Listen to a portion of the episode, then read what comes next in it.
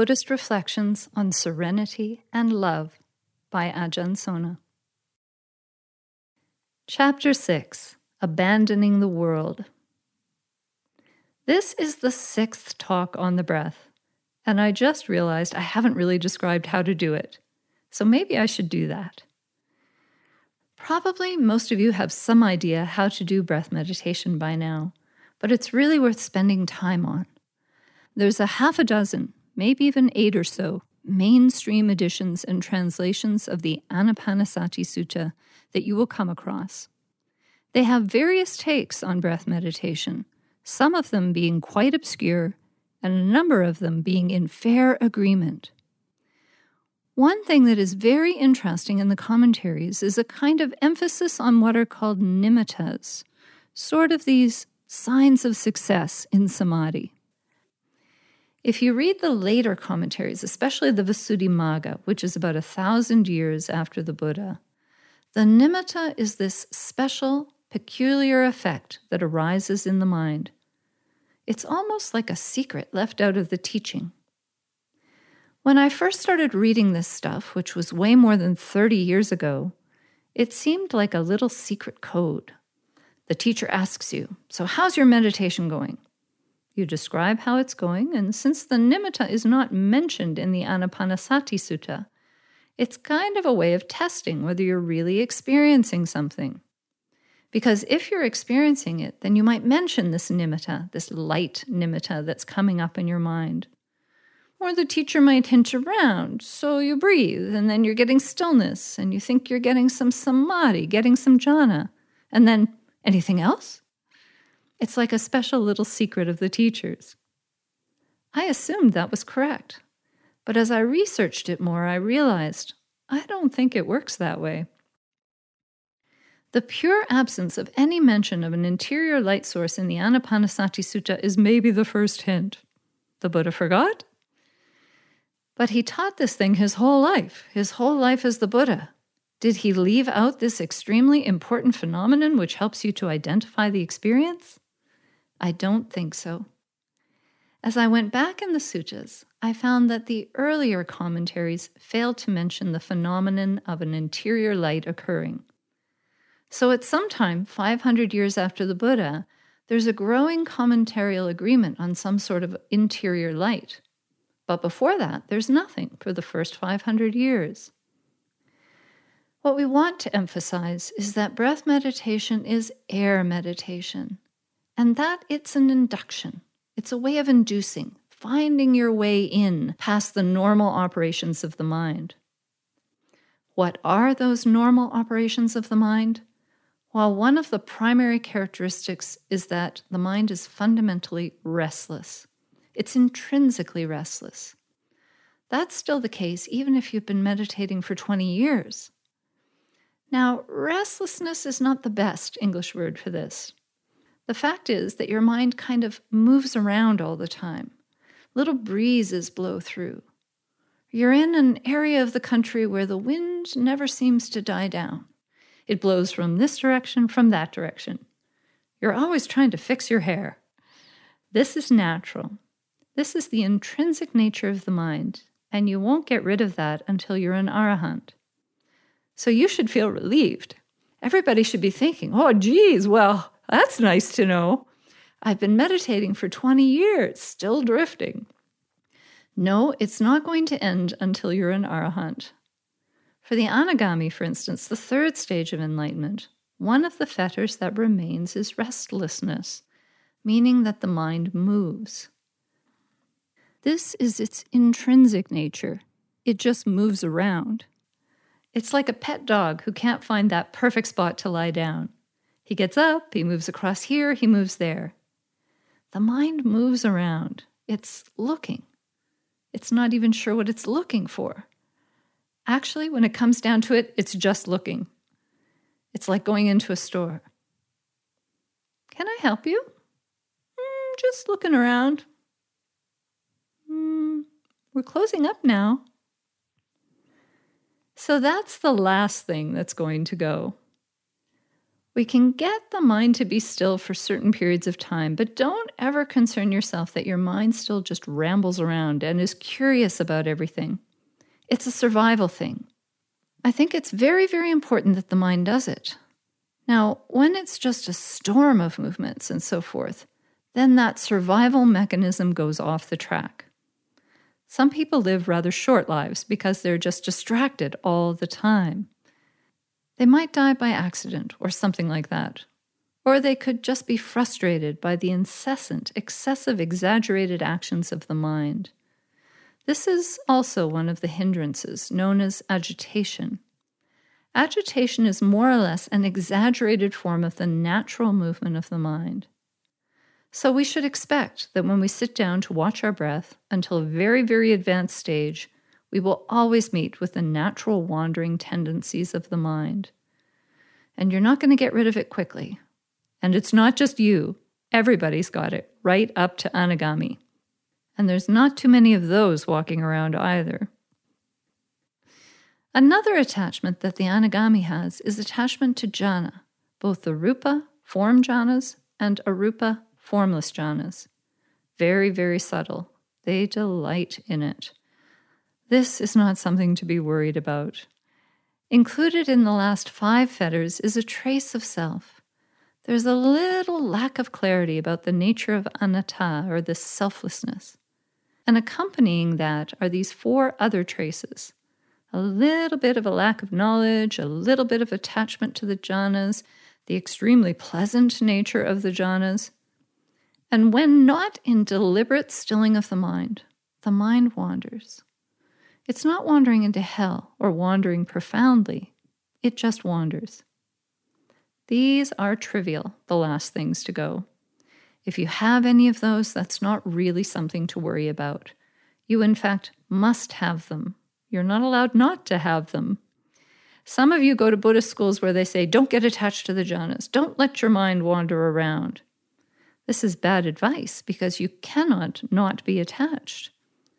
The jhana is a form of pleasure, a very delicious and refined type of pleasure, and you don't have a choice about your attachment to that. Of course, it's very easy not to be attached if you can't meditate. You don't know what it is since you've never tasted it. But when you do taste it, you will automatically be attached, and it's not a harmful attachment. Let me put that another way all attachments are ultimately a problem, but this one is like making too much money and having to pay taxes. It's a nice problem to have. The fact that you're attached to jhana is a nice problem to have, and you can't bypass that one. Before you even experience it, you are implicitly and intrinsically attached to it. This is nothing to worry about. When you confront your mind, when you sit down to meditate, it doesn't matter how long you've been doing this. If you're not an arahant, you're going to face a mind in motion. That's not a problem. Be patient with it. What is there to complain about? But we want to bring it in in a kindly fashion. It's not like this is the first time we notice that our mind is wandering. So we bring it in. We more or less are inviting it into a spring like environment. We're saying, Come on in from all that wandering around.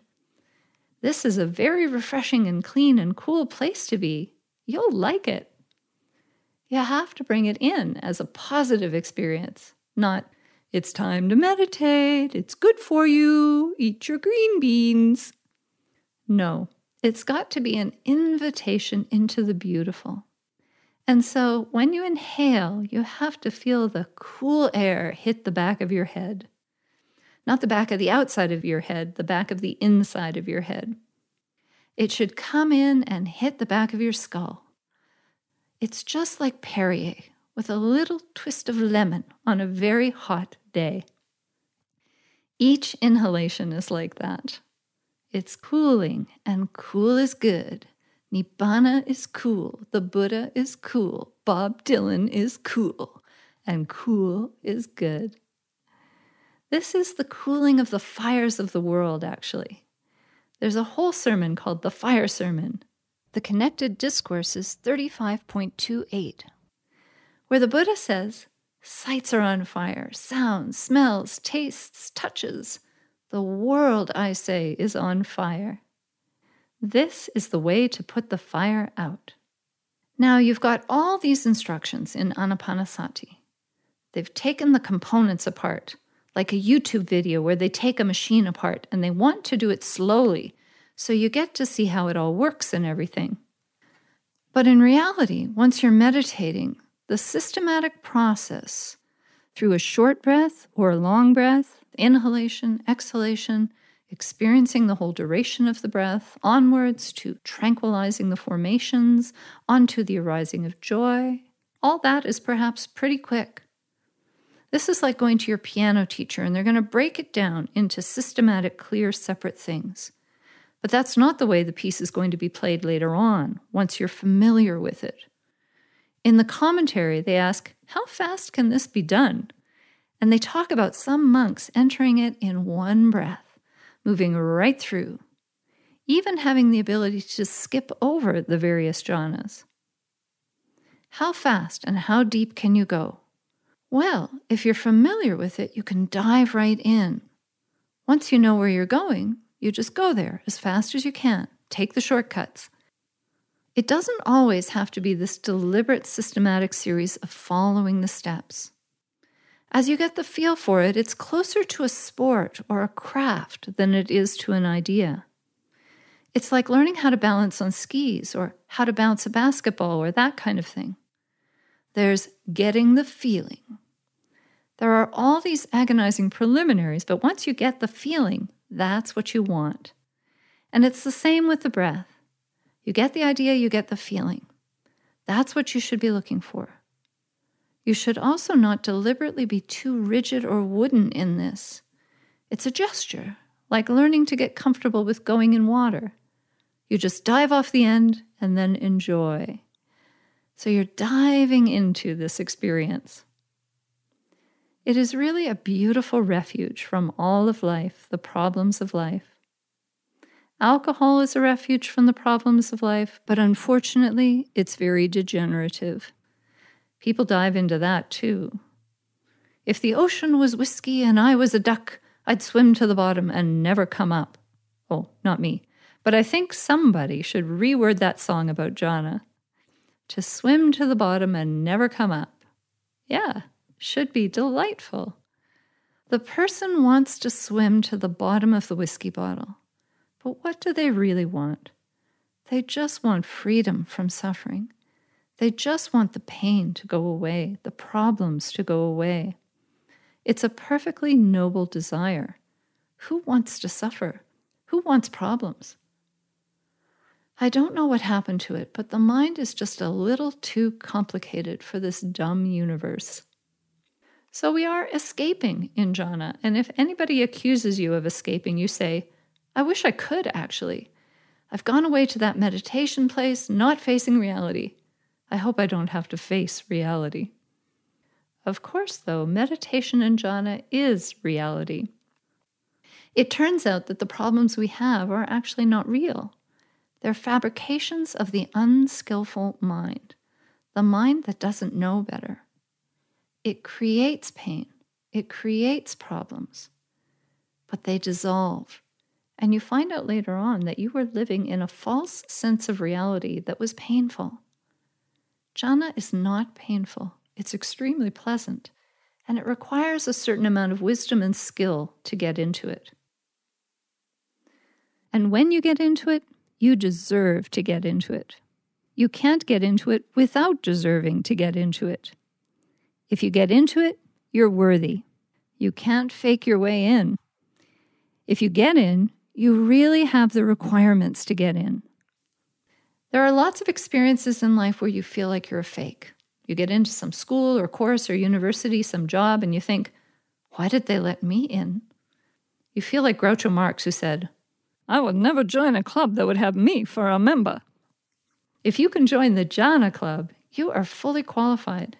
It never makes a mistake. What are the qualifications? Your virtue is adequate.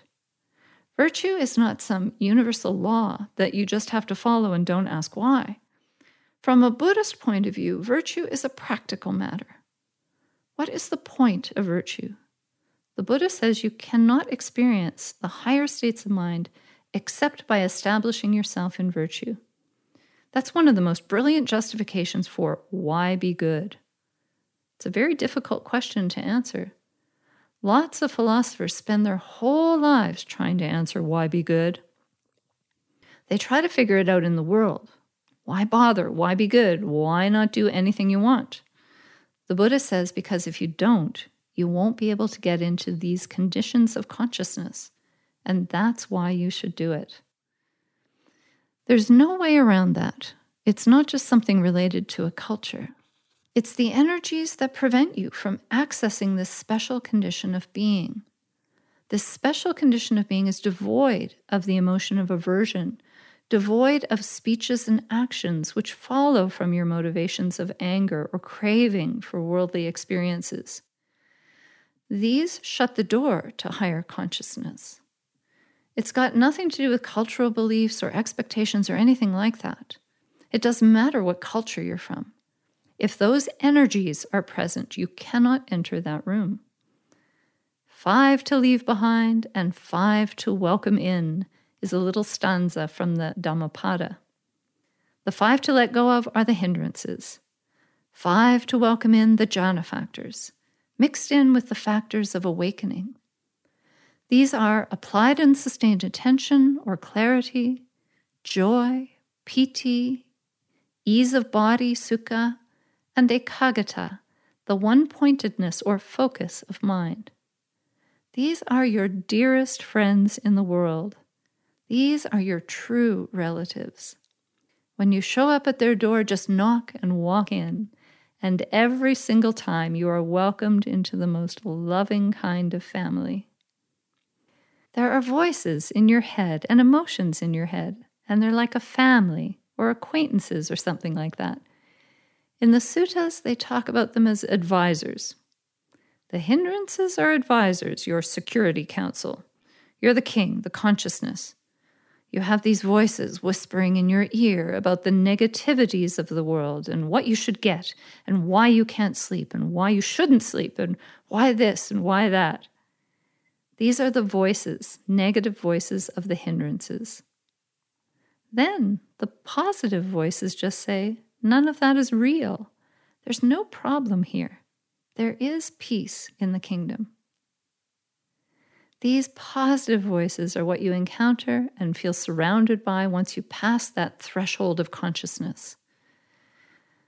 This stage is induced by the beautiful experience of air, which is not simply air, it's got to be beautiful too.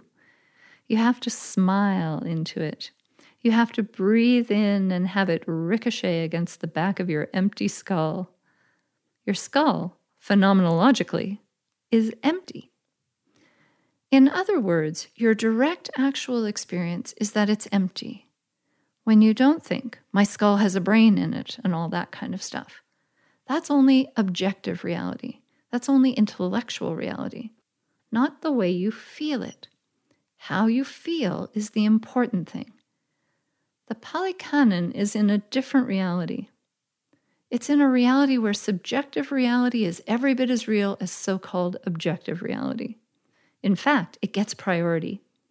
What you experience is real.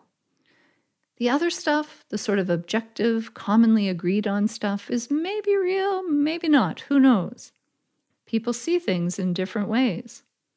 Whatever is out there, maybe we'll eventually know, but maybe we'll never know your internal reality, your direct experience of reality, your emotional reality is absolutely real. And you can verify it, you can experience it. So it gets priority. It's the one that matters. When you breathe in and your head is light and cool and free, that's real. That's not something made up or anything like that. That is real. That is the reality of the experience we have to switch gears into that mindset and embrace that and enter into that without any reservations. We could also define the last of the five jhana factors, ekaggata, as entering in without reservations. Ekaggata, generally translated as one pointedness, is really wholehearted abandonment of the world. You're wholeheartedly abandoning these unnecessary impediments to your well being and happiness. You're dropping it and leaving. You're stepping into this utterly safe and positive experience. It's timeless as well, as are basically all beautiful, interesting, fascinating experiences. They're timeless, meaning that the sense of the past and the sense of the future are irrelevant because the current experience is so interesting. You have to be interested. You cannot be half hearted about this. You cannot be detached about this. It's an act of love. You have to love with all your heart. This is also Dhamma. Dhamma is a love affair. And if you don't love it, you'll have a stale relationship. The more you love it, the more you're committed to it, the more you will get out of it. You have to be absolutely loyal to it as well. Then it's a divine experience. You see this in relationships. People do not know how to commit themselves. They don't know how to be wholehearted in their relationships. They're holding back. They're not allowing full interest, not fully acknowledging the person in front of them.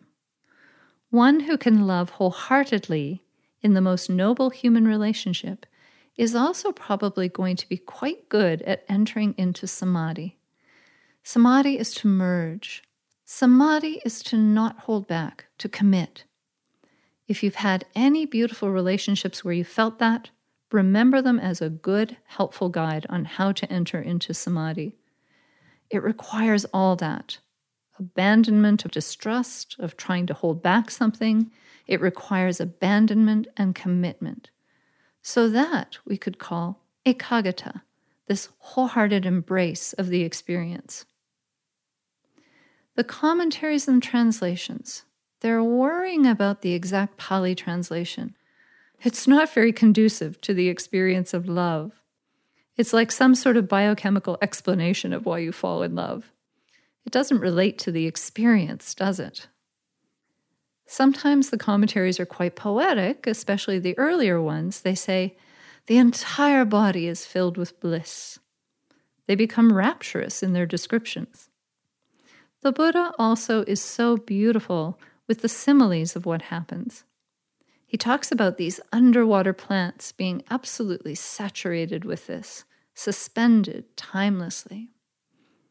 Lilies and lotuses underneath the water just hanging, Flowers hanging under the water, just suspended, not needing any gravity, saturated. It's important to have these images in your mind. That is exactly what's going to happen to you. Your entire body is going to be fully entered into this experience. Your entire mind, your entire emotional structure is going to enter into this experience. All of you. Nothing is left out. It's like getting out of prison and taking the first breath of free air. You can imagine what that person does when they step out of being trapped for so long. They step out and they smile. Their head turns up, there is a sense of joy, there might even be tears. Sometimes they describe the joy, piti, as tears. Tears coming out of the outer corners of your eyes and down your cheeks. Those are tears of joy. In contrast, tears of sorrow come down off the end of your nose because your head is tilted forward, so they tend to run inside and off your nose. But those joyful ones, they go on the outside of your cheeks.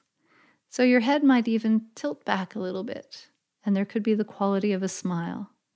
It will be very subtle. You can suggest this to yourself through bodily and facial expressions to help you remember the circuits can feed backwards, back to what does it feel like to be happy? Maybe I can't remember right now, but if I make that face, if I try to act as if or pretend, I might be able to suddenly find a memory. Remember the idea of the Buddha sitting under the tree, relaxing and finally eating something and feeling cool and comfortable. Then he remembers having been cool and comfortable as a child, and it triggers a whole bunch of associations. we're trying to use every trick in the book to find the beautiful. Because at some point in our life, we've had some of these moments. We've had these experiences. If only we could find our way back. That's the problem. It's very hard to remember these things. The idea is to find your way back and to rehearse these memories as well, to talk to yourself, to convince yourself, to tell yourself the story until you can get into it. That's needed because you are shut down. You're asked, Would you like to be in the high school play? Oh, no, no, no, that's not for me to get out on that stage and ham it up. That's pushing it. But that's really the invitation into the jhana, a very dramatic thing. If you're kind of shy and don't want to go, you're locking yourself out of a delicious experience. You have to believe also that you can do this. Then you say, what am I hanging back for? I'm going to die one of these days, and then I'll be sorry, won't I? I was afraid to dance. I was afraid to go into this state of beauty. That's hesitation, a lack of existential commitment. So when you breathe in, just try to go as quickly as you can into this. It's an induction. Smile your way in, fake your way in.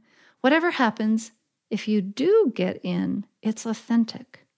It's never inauthentic. You never don't deserve it. If you can make your way in, go in, slip in.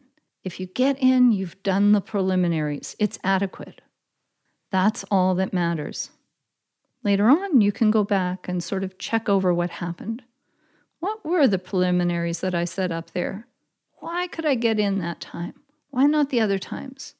What was I lacking? Interest? Commitment? Belief in myself? Was I not confident enough? One of the terms they mention in the sutta is confidence. So these are a few hints about how to get in, how to use anapanasati to get into the divine.